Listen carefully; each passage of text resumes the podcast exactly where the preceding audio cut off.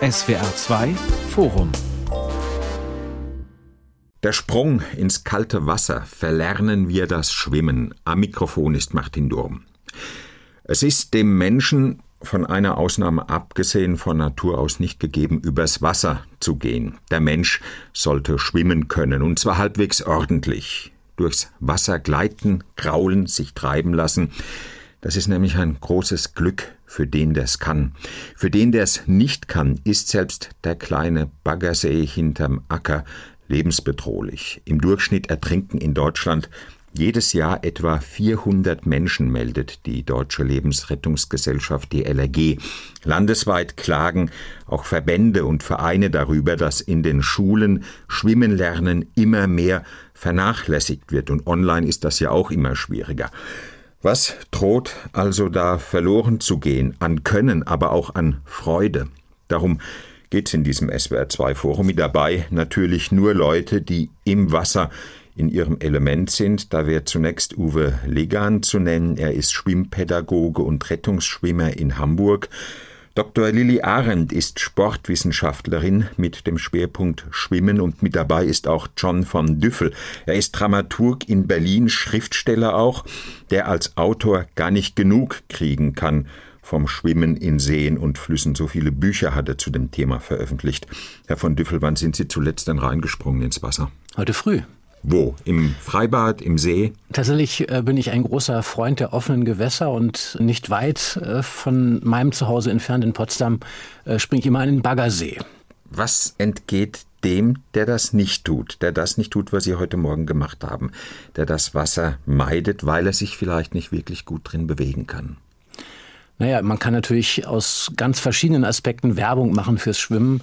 Vielleicht die größte Verführung ist, dass sich ein Tag äh, komplett verändert, dadurch, dass man schwimmt. Und man hat ein ganz anderes Selbstbewusstsein, vielleicht auch gerade deshalb, weil man eine Angst besiegt hat. Gerade weil man diese kleine Schwelle der Überwindung, die im Sommer natürlich kleiner ist, als im, wenn das Wasser kälter und, und herbstlicher wird, diese Schwelle Überwindung ähm, geschafft hat und den inneren Schweinehund überwunden hat und das Element gewechselt hat. Und wenn man das mal erlebt hat, dann ist man für den Tag relativ unverwundbar. Was an Besonderem haben Sie da heute Morgen erlebt?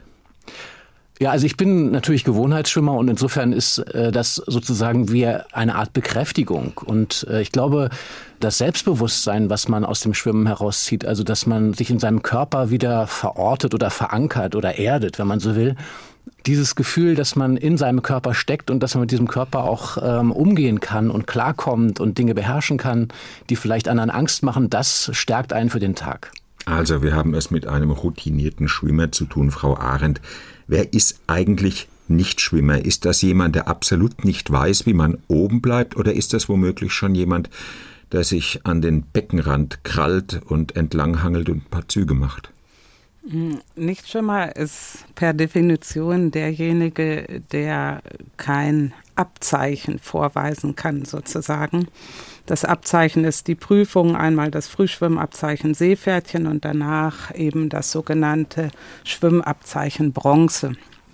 Und wenn man jetzt in der Schule einteilt, dann testet man natürlich kurz, wer nimmt die Nase ins Wasser und wer nicht weil Kinder geben ungern zu, dass sie nicht schwimmen können. Wenn man Kinder fragt, kannst du schwimmen, dann sagen sie häufig ein bisschen, weil sie sich natürlich auch schützen wollen. Weil nicht schwimmen können ist ja nicht etwas Schönes, sondern etwas, was man etwas verstecken möchte. Und in der Schule prüft man also, ob jemand in der Lage ist, ausdauernd und angstfrei im tiefen Wasser zu schwimmen, ob er einen Gegenstand hochholen kann, ob er hineinspringen kann. Und dann kann er schwimmen. Dann kann er sozusagen schwimmen, weil Prüfungen sind ja für alle gleich. Hm? Es gibt Prüfungsbedingungen und von dem her kann man eben sagen, du kannst schwimmen, sicher schwimmen, wenn du das Schwimmabzeichen in Bronze erworben hast. Herr Legern, zwei Meldungen. Ein 13-Jähriger wartet bis zur Brusthöhe in die Donau, wird von der Strömung erfasst weggezogen und ertrinkt. Zuvor ein 30-Jähriger ebenfalls in der Donau ertrunken. Der suchte nur seine Sonnenbrille. Plötzlich war er verschwunden. Sind das typische Szenarien vom Ertrinken? Ja, die sind durchaus typisch. Das lässt sich ja auch nicht komplett verhindern. Nur diese Situationen, wie gesagt, sie treten immer wieder auf. Wir können daran letzten Endes nichts ändern, an den Situationen, dass sie auftreten. Aber wir können etwas dagegen tun. Und das vermisse ich weitestgehend deutschen Schwimmunterricht. Was passiert denn da? Das ist die typische Ertrinkungssituation, der Beginn des Ertrinkens. Und wenn Sie sagen, der ist bis zur Brust im Wasser gewesen und plötzlich war er weg, dann ist das die Kante ins tiefe Wasser, wo man abrutscht. Das ist eine Riesenschrecksituation. In einer Schrecksituation atme ich schreckhaft ein. Und wenn ich dann schon mit dem Gesicht im Wasser bin, atme ich nicht Luft, sondern Wasser ein. Und das ist so eigentlich die ekelhafteste Erfahrung, die ein Mensch machen kann. Da gerät jeder sofort in Panik und dann nimmt das Unglück seinen Lauf. Man kann was dagegen tun. Wir werden darüber reden, was man dagegen tun kann, aber lassen Sie uns ja. erstmal die Situation festhalten. Jährlich hat man in Deutschland etwa 400 Todesfälle durch Ertrinken. Wie und in welchen Gewässern ertrinken die meisten? Im Meer, in der See? Ich glaube, das ist ziemlich breit gestreut. Überall ist es möglich. Ich habe in den letzten, äh, sagen wir mal, mindestens 25 Jahren die Unfallzahlen so ein bisschen verfolgt, und zwar die offiziellen, die von den Behörden rausgegeben werden. Und da kann man ganz deutlich verfolgen, ein guter Sommer heißt mehr Ertrunkene, heißt also dann höchstwahrscheinlich im Freiwasser. Und ein schlechter Sommer heißt weniger Ertrunkene und dann eben mehr in Bädern, die eben nicht mitten in der Natur sind. Hm. Ist dieser Sommer besonders gefährlich? Ja, ich denke, dieser Sommer birgt Gefahren der besonderen Art, weil wenn es heiß ist, möchte jeder sich abkühlen und die Ertrinkungszahlen in Freigewässern und Badeseen, die unbewacht sind, sind immer höher als in Freibädern und Hallenbädern. Und von dem her gibt es immer Gefahren, insbesondere weil Freigewässer, wie in den Fällen, die Sie schilderten mit der Strömung, ich kann im Prinzip Freigewässer schlechter einschätzen als ein ruhendes Wasser, weil es eben Strömung mit sich bringt. Und hier in Düsseldorf am Rhein gibt es ja auch viele Unfälle, die immer wieder vorgekommen sind. Und diese Strömung ist einfach das, wogegen der Mensch nicht ankommt, weil das Wasser einfach ein sehr starker Partner ist, der stärker ist als der Mensch, denke ich. Herr von Düffel, worin schwimmen Sie als Routinier am liebsten und worauf achten Sie besonders? Auf Strömung oder auf Untiefen? Also ich schwimme tatsächlich äh, am liebsten im See, gerade auch weil der See berechenbarer ist. Glaube aber äh, trotzdem, dass ich auch im Fluss ganz gut bestehen kann und das hat mit etwas zu tun, ähm, was ich vielleicht den Respekt vor dem Element nennen würde, der uns auch abhanden gekommen ist. Und das ist vielleicht sogar der Beginn des großen Problems, dass wir vor diesem anderen Element, diesem unwägbaren Element, das sich ja auch immer wieder verwandelt und verändert, also Strömung ist ja nie gleich, sondern es ist ja abhängig von der Wassermenge, vom Wind und so weiter, ganz verschiedenen Faktoren. Und wenn wir vor diesem Element keinen Respekt haben, dann ist es uns natürlich auch nochmal gefährlicher. Und was zu beobachten ist definitiv, ist gerade dadurch, dass eben die Freibäder, Schwimmbäder jetzt nur noch sehr wenige Menschen aufnehmen können und es stehen uns ja auch richtig Hitzetage bevor mit hohen Temperaturen, werden die Leute gedrängt an Gewässer, die sie nie besucht haben. Sie kommen zum ersten Mal an einen Fluss und äh, denken gleich, sie könnten da irgendwie reinspringen und erobern sich nicht sozusagen nach und nach das Wasser, machen sich damit vertraut und überwinden diese Schwelle Stück für Stück, sondern dann geht es eben gleich rein. Und dann ist eben der Übermut nicht weit. Und insofern ist da die große Gefahr, dass wir in diesem Sommer und jetzt auch in den nächsten Tagen noch viele schlimme Fälle erleben. Hm. Frage an die beiden anderen. Haben Sie auch den Eindruck, deckt sich das mit Ihren Beobachtungen, dass die Leute zunehmend kein Respektbewusstsein haben gegenüber dem Wasser und seinen Gefahren? Ja, ich denke, es gibt eine Unerfahrenheit, da würde ich Herrn Düffel zustimmen. Einerseits, es gibt aber auch so eine gewisse Passivität, die ich beobachtet habe, als ich an der Ostsee war. Ähm, die Ostsee nenne ich immer den größten Badesee eigentlich, äh, weil er ja sehr ruhig ist im Vergleich zur Nordsee ähm, und man kann eigentlich sehr gut ins Wasser gelangen. Ich fand die Temperatur optimal, aber es ist kaum jemand geschwommen. Und dann habe ich gedacht, wieso schwimmt denn jetzt eigentlich keiner? Und ähm, mein Mann sagte dann, das Meer ist nur noch eine Kulisse. Also die Menschen bewegen sich zwar gern zum Wasser hin, aber sie haben kein Selbstvertrauen mehr oder keine Übung auch mehr. Diese eigenen Fähigkeiten, der Umgang mit dem Wasser ist wie so eine Art Entfremdung, würde ich sagen, vom Element Wasser. Man traut sich nicht richtig hinein. Also es waren sehr wenige Schwimmer. Und dann bin ich zur Wachstation gegangen und habe mich so in ein Gespräch mit den Rettungsschwimmern äh, verwickelt selber und habe so ein bisschen nach den Begründungen gefragt. Und dann gab es so die Idee, es könnten ja Algen sein oder das Wasser könnte zu kalt sein. Ich bin der Meinung, es gibt so eine Art Entfremdung und eine Unsicherheit. Ähm, es wird ja auch gewarnt vor dem Schwimmen sozusagen. Es wird nicht unbedingt überall ermutigt sich zu erproben und sich, ja, wie Herr Düffel auch sagte, vertraut zu machen. Die Ostsee ist eigentlich optimal. Es gibt wenig Strömung, man kann im flacheren Bereich äh, sich vertraut machen, man kann Ballspiele erstmal spielen, dass es ein bisschen spritzt und Freund mit dem Wasser werden. Aber ich habe wenig davon gesehen. Ich habe viele Sonnenbader gesehen, aber wenig Wasserbegeisterte. Herr Legern, ist das der moderne Umgang mit dem Wasser, dass man eher bis zum Bauchnabel drin rumsteht, ein bisschen seinen Spaß hat, aber sich nicht wirklich lustvoll reinwirft? Ja, das gilt für sehr, sehr viele Leute, egal welchen Alters heutzutage. Ich bin ja nur auch oft genug an der See, ich sehe das auch häufig. Ich sag mir allerdings, das sind eben häufig Leute, die ihre eigenen Fähigkeiten offenbar mehr oder weniger richtig einschätzen. Wenn sie das nicht tun würden, wenn sie eben mit mangelhafter Schwimmausbildung, und die ist mittlerweile sehr, sehr weit verbreitet, äh, sich trotzdem blindlings ins Wasser werfen, dann hätten wir noch sehr viel höhere Ertrinkungszahlen.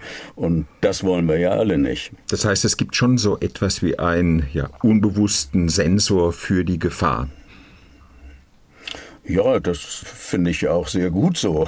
Also ich kann das nur unterstützen. Wasser birgt nun mal Gefahren und wenn es der herkömmliche Unterricht nach wie vor versäumt, die Schwimmschüler darauf vorzubereiten, dann kann ich nur sagen, sehr vernünftig, wenn ich mich dann da entsprechend vorsichtig verhalte.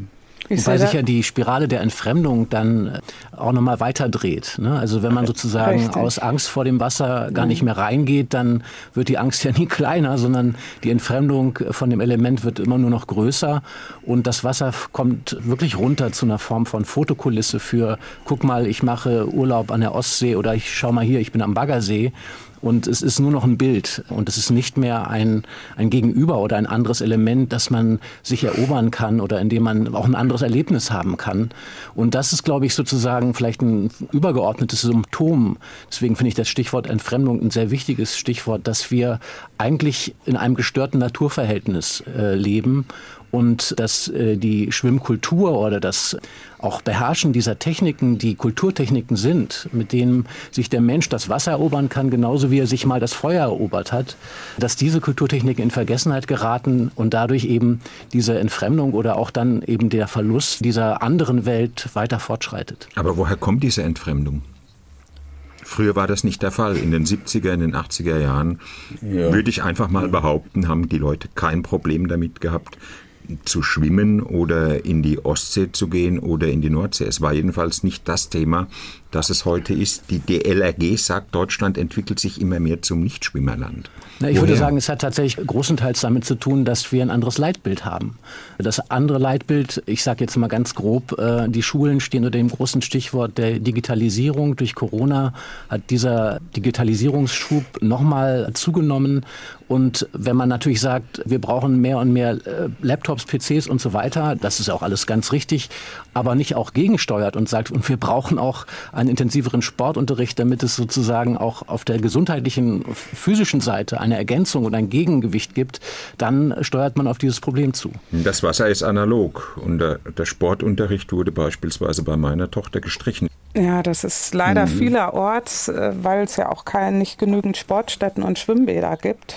Viele Schwimmbäder wurden ja seit 2000 geschlossen, jedes zehnte Schwimmbad. Es gibt einen riesen Sanierungsstau. Es gibt eine Riesendiskussion, ob äh, wer für die Schwimmbäder verantwortlich ist und den Wiederaufbau. In Westdeutschland ist es ja so, dass 1959 der Goldene Plan auf dem politischen Programm stand, also Sportstätten auszubauen. 1990 in Ostdeutschland. Ein neuer goldener Plan muss her, Schwimmbäder wieder aus diesem Sanierungsstau herauszubewegen, damit wir in den Kommunen Bäder haben, weil ohne Schwimmbad kein Schwimmunterricht. Hm. Und ich denke, dass die Kindheit ein ganz, ganz wesentlicher Zeitkorridor ist, in dem ich das Schwimmen erlerne. Ähm, als Erwachsener das Schwimmen zu erlernen, ist möglich, ist jederzeit möglich, aber sozusagen das Element Wasser und dieser Zugang, den Kinder haben ähm, zum Wasser, der ist einfach einzigartig. Also weil sie neugierig sind und weil sie sich auseinandersetzen und körperlich, motorisch, psychisch mit wenig Angst im Prinzip besetzt sind. Und ich bin ein Gegner dieses Themas Angst und Sicherheit, dass man sozusagen formuliert, äh, wer nicht ins Bad geht, kann nicht ertrinken. Äh, das ist äh, wahr, aber das ist ja nicht unser Ziel. Unser Ziel ist es ja, dass wir Kindern ermöglichen, Schwimmen zu lernen, Selbstwirksamkeit zu erfahren. Ich kann schwimmen, ich beherrsche das Element Wasser, ich kann mich ausgleichen von der Digitalisierung. Wir können ja äh, lernen, das ist wichtig in der Schule. Und Lernen äh, funktioniert aber besonders gut, wenn ich auch mich vorher entsprechend erholt und entspannt habe. Und ein Urlaub der soll diese Freiheit und damit ist auch das Schwimmen können, das Bootfahren, alle möglichen Wassersportarten gemeint. Ich, ich schwimme mich frei von Angst. Ähm, deswegen ist Schwimmen können noch mehr meines Erachtens als nur ein Lernvorgang. Es ist etwas, wo ich mein Leben lang darauf zurückgreifen kann. Und etwas, Sie sagten, dass, dass man eben als Kind am besten lernt, Herr Liegern. Sie betreiben ja selbst eine eine Schwimmschule. Nun gibt es diese Zahlen. Etwa jedes zweite Kind, das aus der Grundschule geht, kann angeblich nicht richtig schwimmen, sagt die Statistik. Dabei ist Schwimmen trotz ja. allem Pflichtfach. Was läuft da hm. falsch in unserem Erziehungssystem? Ja, ich denke, das läuft eine ganz äh, Menge falsch.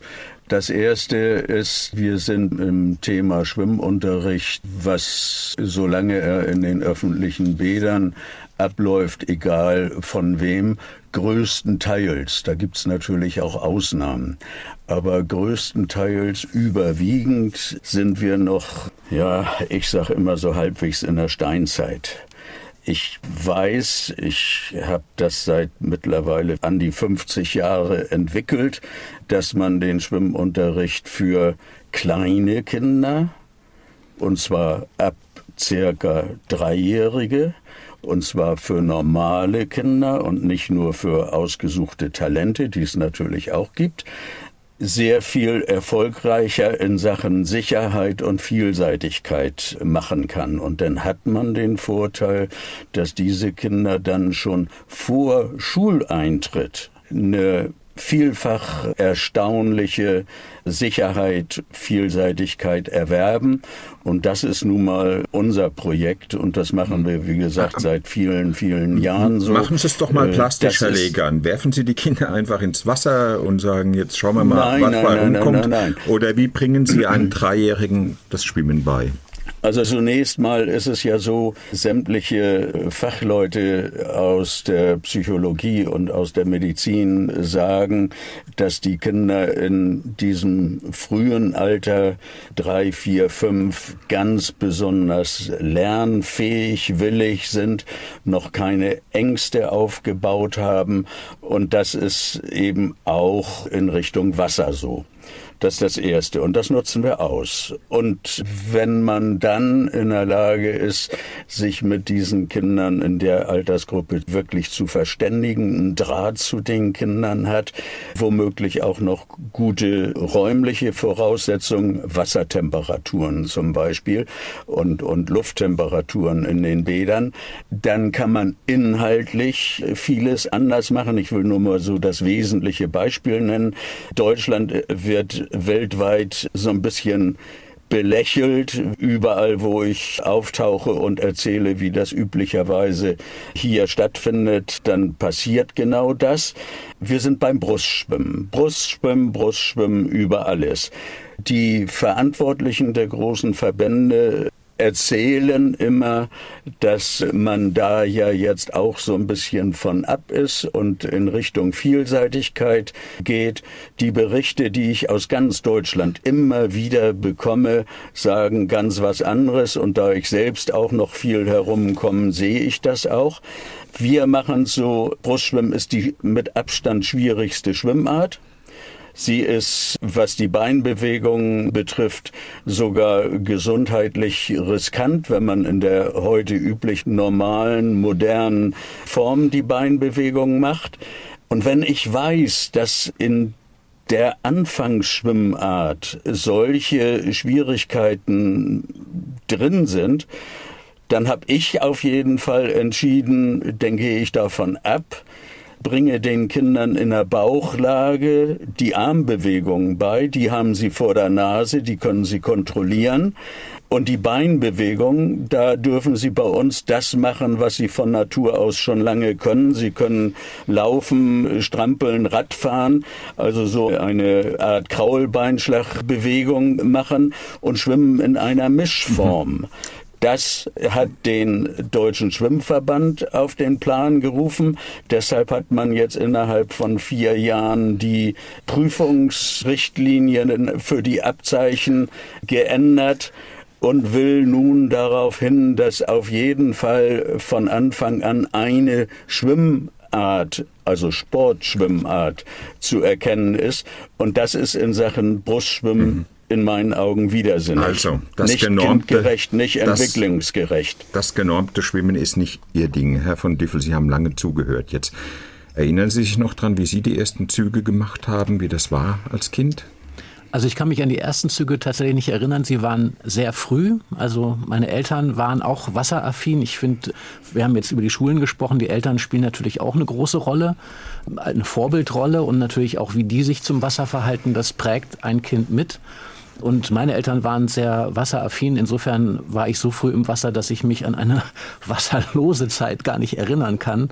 Aber ich erinnere mich natürlich an den ersten Schwimmunterricht und kann dem nur beipflichten, dass man, wenn man Brustschwimmen lernt, erstmal so eine Art Pseudo-Brustschwimmen, eine Art Überwasserhalten auf Brustbasis lernt, was man später, wenn man dann ernsthaft sich mit der Technik Brustschwimmen vertraut macht, äh, sich wieder ganz mühsam ablernen oder umlernen muss. Und äh, mhm. ich würde auch sagen, also die, die Schwimmart die am organischsten und am, am leichtesten zu lernen ist und die einem auch vielleicht das größte Selbstvertrauen und äh, Gefühl von Geschmeidigkeit und Schnelligkeit gibt, ist Kraulen. Freistil heißt es ja im Technischen und wenn man sozusagen die freie Wahl hat, wählt man diesen Stil.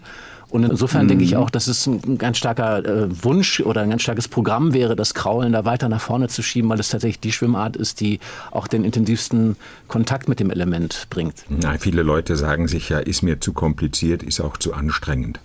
Ist aber eben mhm. viel leichter als Brustschwimmen, wenn man es ernst meint. Und äh, es ist übrigens auch gesünder.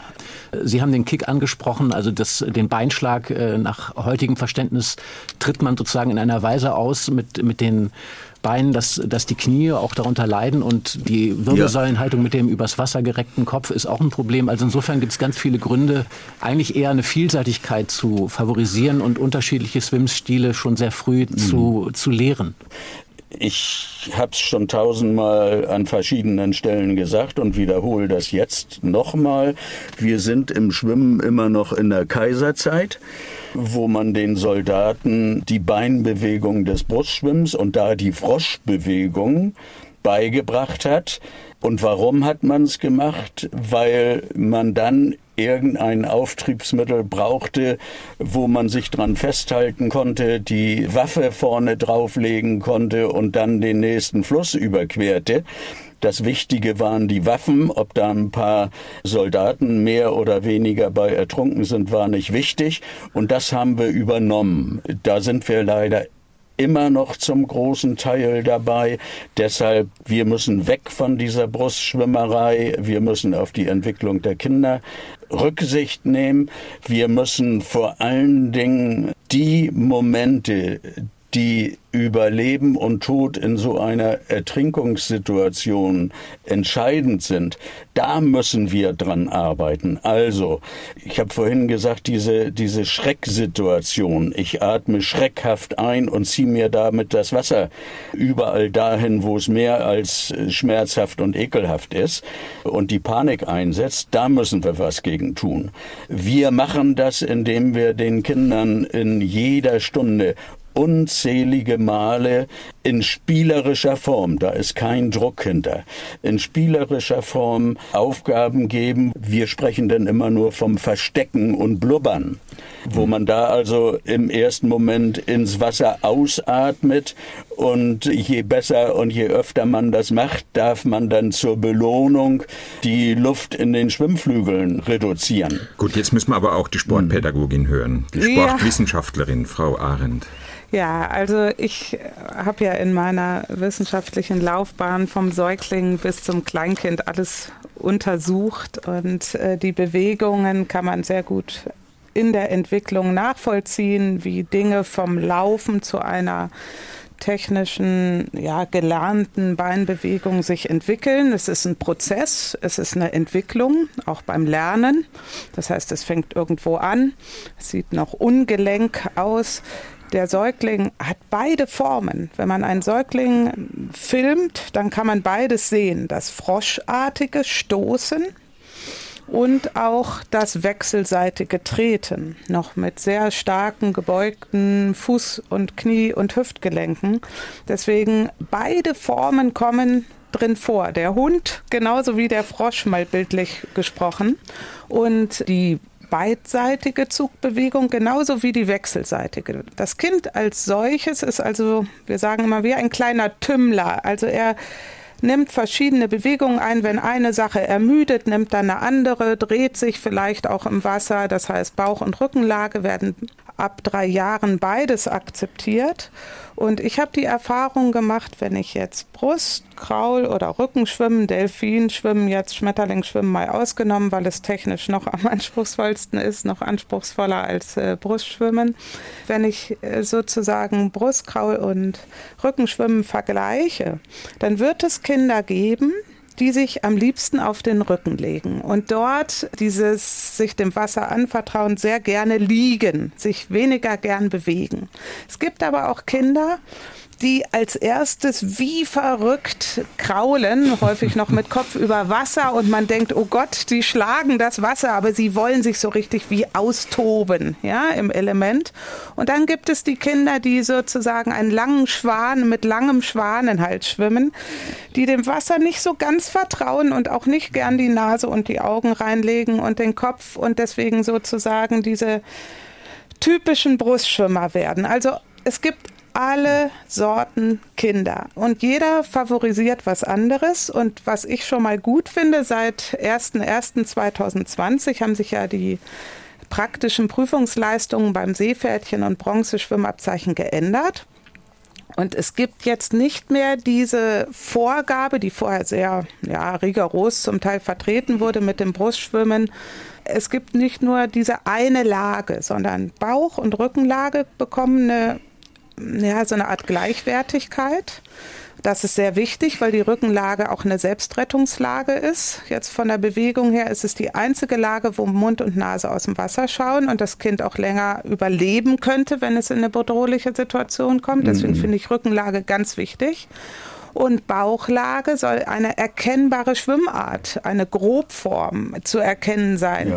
Ich denke, das ist ein Anspruch, der ist nicht ganz einfach in der Praxis mit allen Kindern umzusetzen, weil es ja auch um motorische Fertigkeiten, Koordination da geht, Ausdauer, Leistungsfähigkeit. Aber es ist ein guter Anspruch, also eine Grobform zu erkennen finde ich wichtig, dass sich Dinge noch weiterentwickeln, dass aus dem Hundekraul irgendwann auch der Kopf ins Wasser kommt und auch die Atem, die Tauchphasen und die Streckungen langsam des Kindes besser wird und dass man sowas wie Gleiten entwickeln muss. Das kann man bei Kindern ganz gut erkennen. Das kommt aber nach und nach und deswegen bin ich der Meinung, wir sind da in Deutschland auf jeden Fall seit 1.1.2020 auf einem besseren Weg und auch, dass wir sagen, okay, okay, wir versuchen Sprünge auch zu verändern. Wenn es kein Sprungbrett gibt, machen wir einen Paketsprung. Das heißt, wir setzen jetzt auch so ein paar koordinative Ansprüche, nicht nur einfach reinplumpsen oder fallen, sondern wir gestalten einen Sprung und wir wissen, wie gern Kinder springen. Also wenn Sie Kinder befragen, möchtest du schwimmen lernen, dann sagen die, nö, ich möchte rutschen und springen und tauchen. Also schwimmen ist etwas, was wir Erwachsene wollen dass die Sicherheit da ist. Und ich glaube, den Anspruch sollten wir als Erwachsene und in der Schule auch weiter durchsetzen und in den Verbänden und privaten Schwimmschulen. Aber das Kind als solches ist eben ein Kind, was die Vielseitigkeit liebt. Und ja, es ist wichtig, dass Sie das Stichwort Erwachsene gebracht haben, denn es gibt ja nicht nur das Problem, dass Kinder nicht mehr gut schwimmen können, sondern ich habe nachgelesen, relativ gut schwimmen diejenigen, die über 60, 50 Jahre alt sind und die unter 40-Jährigen sind die neue Problemgruppe. Herr Legern, ist das tatsächlich so und ist es auch so, dass es für Erwachsene schwieriger ist, ein 40-Jähriger, ja. der plötzlich schwimmen lernen soll, gut schwimmen? Ja, ich habe da mehrere hundert Personen schon bei mir gehabt, aus den unterschiedlichsten Gründen. Das eine sind diejenigen, die laufen und Radfahren können und ein bisschen schwimmen können und jetzt nur mal eben noch ein bisschen Kraul schwimmen lernen wollen, weil sie jetzt den nächsten Triathlon mitmachen wollen.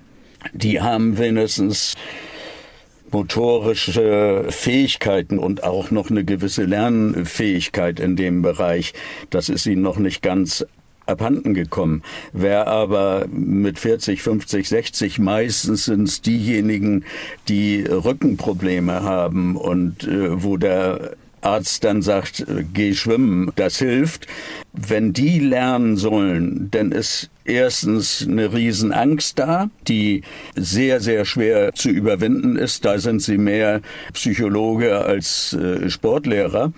Und dann merkt man eben, dass dort über 20, 30, 40 Jahre eine motorisch neue Geschichte auf die nicht zugekommen ist. Das letzte, was die Leute gemacht haben, ist vielleicht mal mit 18, 19 ein Tanzkurs oder vielleicht noch der Führerschein, aber was wird da schon motorisch großartig verlangt? Für die ist das Schwimmenlernen eine riesige Aufgabe, wo man die Punkte, denen man den Kindern eigentlich in drei Schritten beibringen kann, die muss man für diese Erwachsene in 10, 12, 15 Kleinstschritte aufteilen, damit die ein klein wenig weiterkommen und dann auch nicht sofort die Flinte ins Korn werfen mhm. und ja, das, das Besondere, dann auch zum Erfolg kommen. Ja, da will ich kurz mal einhaken. Das Besondere bei Erwachsenen ist, wir sprechen immer vom Schwimmen lernen, aber Schwimmen lernen ist im Prinzip ja nur ein Bereich. Also bevor ich schwimmen lernen kann, muss ich im Prinzip die sogenannten schwimmerischen Grundfertigkeiten mir erarbeiten. Das Tauchen, das Springen, Gleiten und äh, Fortbewegen und Ausatmen. Und da, äh, glaube ich, liegt der Hase bei den Erwachsenen im Pfeffer, dass Tauchen, das ist ihnen erstmal ganz fremd und auch, dass der Kopf in dieses Wasser hineingesteckt werden muss, dass also diese, ja. diese Atmung behindert ist. Und viele denken beim Schwimmen lernen immer nur, ich muss die Bewegung nur schematisch machen und dann geht das. Aber das ist eben genau kein Schwimmen. Also Schwimmen heißt, ja. ich vertraue meinen Körper dem Wasser an. Ich verstehe, dass dort Auftrieb, also dass das Wasser mich trägt, das verstehe ich. Ich muss dagegen nicht ankämpfen, sondern ich muss das quasi zulassen. Und Nutzen. das ist für Erwachsene, glaube ich, eine ja, so wie so ein extremer Schritt nochmal, weil es diese Urängste aufkommen lässt. Und dieses spielerische Element, was Kinder haben, sie denken eben nicht über Angst nach. Das passiert ab neun, sagt man. Da fängt es langsam an, dass Kinder sich auch Gedanken und mhm. Ängste da sind. Aber meine Tochter ist mit acht Jahren vom 10-Meter-Brett gesprungen. Und dann habe ich gedacht, wieso kann die da runterspringen? Weil sie noch keine Ängste hat. Herr von Düffel, wenn wir über Ängste reden, sogar über Urängste, da wird das mit dem Schwimmen ja fast schon literarisch, denn da werden ja ganz alte Motive angesprochen. Man muss sich dem Wasser, dem Element anvertrauen, man ist mit Urängsten konfrontiert. Spätestens, wenn man im See abtaucht, nach zwei Metern wird's kalt, wird's grün und dunkel. Was ist das eigentlich für ein Schrecken, über den wir da reden, dieser Schrecken des Ertrinkens? Können Sie denn, gerade da Sie Autor sind, vielleicht etwas genauer beschreiben, was da mit uns passiert? Ja, sehr gerne. Ich vielleicht noch ein ganz kurzer Satz zu dem vorherigen, weil ich glaube, um das zusammenzufassen, dass wir beschreiben und, und auch gerade die Stimmen sozusagen derer, die viel mit Erwachsenen- und Kinderpädagogik, Schwimmpädagogik zu tun haben, bestätigen das ja. Sehenden Auges steuern wir auf eine Generation oder Generationen von Körperanalphabeten zu. Leute, die mit ihrem Körper nicht mehr umgehen können. Und auch ähm, mit ihrer Angst nicht mehr umgehen Und mit ihrer können. Angst nicht mehr umgehen können. Und äh, nochmal ein weiteres Argument neben der Angst äh, für das frühe Schwimmlernen ist die Ausbildung einer entsprechenden Tiefenmuskulatur. Und was wir für ein Gesundheitsproblem äh, kriegen werden, wenn diese Leute dann alle 40, 50, 60 Jahre alt sind, das mag ich mir gar nicht ausmalen. Also die sogenannten Kranken- oder Gesundheitskassen werden mit den Leuten, die jetzt keinen Schwimmunterricht äh, haben, die diese Art mit dem Körper umzugehen und sich auch sozusagen gesundheitlich zu stärken, die Muskulatur zu stärken, die das alles nicht erlernen, mit denen werden die viel, viel Probleme haben und das wird nochmal ein ganz anderes Thema. Und zu den Ängsten, das ist natürlich äh, vielleicht ein fast mythischer Bereich. Es gibt ja ganz, ganz viele, übrigens auch sehr gute Schwimmer, die Angst haben davor, dass sie den Grund nicht mehr sehen können. Und das ist, glaube ich, etwas Urmenschliches, dass wir eine Form von Beherrschbarkeit haben wollen. Man hat ja Angst im Dunkeln. Da, wo es taghell ist, hat man keine Angst. Und das kann man aufs Wasser mhm. auch übertragen. Da, wo man den Grund sehen kann, wo es hell ist, wo einem sozusagen das Wasser entgegenleuchtet und man eine Transparenz hat, dort fühlt man sich sicher. Und ab dem Moment, wo wir uns in dunkle Gewässer begeben, äh, fängt etwas an, da kommt der fantastische Raum dazu, ähm, der sozusagen unter der Oberfläche liegt. Und man kann fast sagen, ist eine Art Unterbewusstsein des Wassers. Wir tauchen da in dieses fantastische Reich ein, wo wir mit unseren eigenen Ängsten Monster vom Haifisch bis zum Hecht, der uns irgendwie anfällt oder was auch immer man sich da an Fantasien ausdenken mag, wo wir diese Welt, die wir nicht sehen können, mit Ängsten bevölkern. Und natürlich ist das auch in unserer Sprache ja gegenwärtig. Ich komme ins Schwimmen, ich habe den Boden unter den Füßen verloren, ich habe keinen Halt mehr. Das sind ja alles Urängste, die sich da auch in diesen Metaphern ausdrücken. Und insofern ist natürlich klar, dass das Schöne und das Gefährliche, das, das Dunkle und das Freudemachende sind in dem Wasser zusammen. Und ich glaube, dass es aber zum Menschsein gehört, sich diesen Raum zu erobern und sich auch zu erleben als jemanden, der der Angst Herr wird. Und wenn man das nicht erlebt, wird der Erfahrungshorizont immer kleiner. Ich würde ja, gern das ja. Urvertrauen gegen die Angst setzen. Also wir sollten als Menschen das Urvertrauen besitzen, das Wasser trägt mich. Und äh, Levin, das ist einer der Schwimmpädagogen, der schöne Bücher geschrieben hat für Kinder und wie ich Anfängerschwimmen vermitteln soll, der sagte, das Wasser trägt dich, wenn du in das Wasser hineintauchst. Also das Eintauchen, das äh, Kopf ablegen und dann dieses Schwebeerlebnis ist ja ein Urvertrauen. Das Wasser trägt mich, auch wenn ich mich nicht bewege. Ich habe das in der Ostsee als unglaubliche Verbundenheit gesehen. Der Körper und das Wasser werden quasi eins. Ich muss mich ja kaum bewegen, ich muss nur psychologisch, emotional dem Wasser vertrauen, dass es mich trägt. Und diese Stufe zu erreichen als Mensch, nicht auf den Boden sozusagen des Alltäglichen, der Schwerkraft, sondern dieses Auftriebsprinzip zu verstehen. Ich glaube, darauf kommt es beim Schwimmen an. Dann habe ich auch keine Angst vor ja, den Boden unter den Füßen zu verlieren, sondern ich weiß, ich ich schwebe, ich werde getragen und am Anfang von den Händen der Mutter und des Vaters beim Säuglingsschwimmen und irgendwann schwimme ich mich frei von dieser Angst, weil ich weiß, das Wasser und ich, wir sind wir sind zusammen sozusagen. Mhm. Und ich glaube, da müsste der Mensch hinkommen, wenn er angstfrei schwimmen will. Das ist, wirklich, das ist wirklich die Allegorie in Reinform, Frau Arndt. Was glauben denn Sie, Herr von Düffel, war Schwimmen im Grunde immer schon da, seit es uns gibt?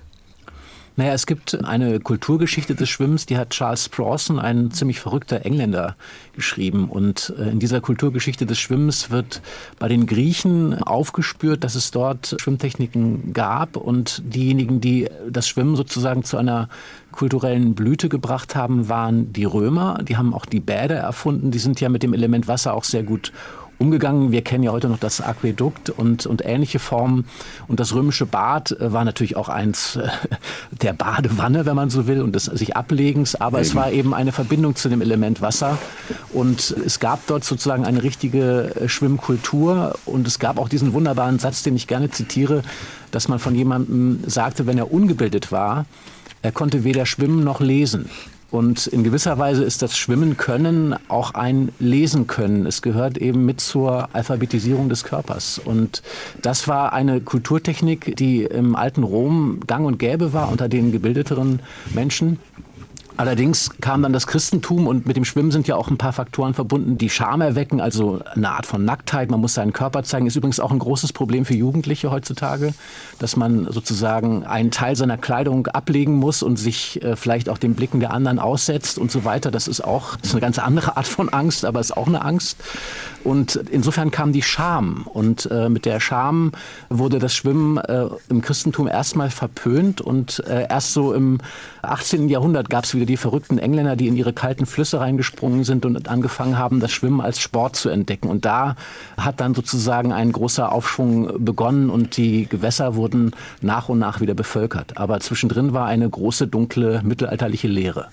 Klar ist, glaube ich, geworden, Schwimmen ist eine Kunst. Der britische Dichter Lord Byron hat mit fast 70 Jahren den Hellespont durchquert, der ja Europa von Asien trennt, und er hat danach geschrieben, das sei mehr für ihn als aller Ruhm, den er als Dichter jemals errungen hat. Können Sie das nachvollziehen?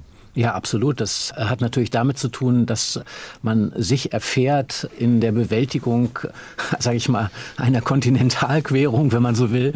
Das Gleiche gilt übrigens auch für den Ärmelkanal. Das ist ja auch so ein großes Schwimmerziel, also die Insel Großbritannien sozusagen zu verlassen und nach Europa, nach Frankreich zu schwimmen, von Dover nach Calais. Das sind so die großen Schwimmerträume, wo, wo man das Gefühl hat, man ermächtigt sich als Schwimmer. Man, man ist in der Lage, große Distanzen zu überwinden und vielleicht äh, sozusagen, um das zusammenzufassen, also das große Erlebnis dieser, dieser Schwimmerfolge, wenn man nicht das so beschreiben darf, ist, dass das Urvertrauen, von dem die Rede war, dass sich das bestätigt. Dass man das Gefühl hat, ja, dieses Vertrauen bestätigt sich. Ich äh, erlebe sozusagen dieses große Ja, diese große Zustimmung in der Begegnung mit dem Element und die Angst wird besiegt. Und wir haben eingangs ja auch über das Thema Entfremdung gesprochen, was auch ein ganz wichtiges Thema ist. Und ich glaube, das sind so die beiden Pole. Je größer die Entfremdung wird, je, je weiter die Naturentfremdung, das ist nicht nur das Wasser, aber vor allen Dingen auch das Wasser, aber je weiter die Naturentfremdung fortschreitet, dieser Gesellschaft, desto größer wird die Wahrscheinlichkeit, dass wir uns dieses Urvertrauen nie erschließen und wir es auch nie positiv erfahren werden im Umgang mit dem Element. Und, und das ist, glaube ich, ein großer Verlust und der macht uns ärmer. Der Sprung ins kalte Wasser verlernen wir das Schwimmen. Herzlichen Dank an John von Düffel, er ist Schriftsteller und Dramaturg in Berlin, an Dr. Lilly Arendt, sie ist Sportwissenschaftlerin und an Uwe Lekan, Schwimmpädagoge und Rettungsschwimmer. Am Mikrofon war Martin Durm.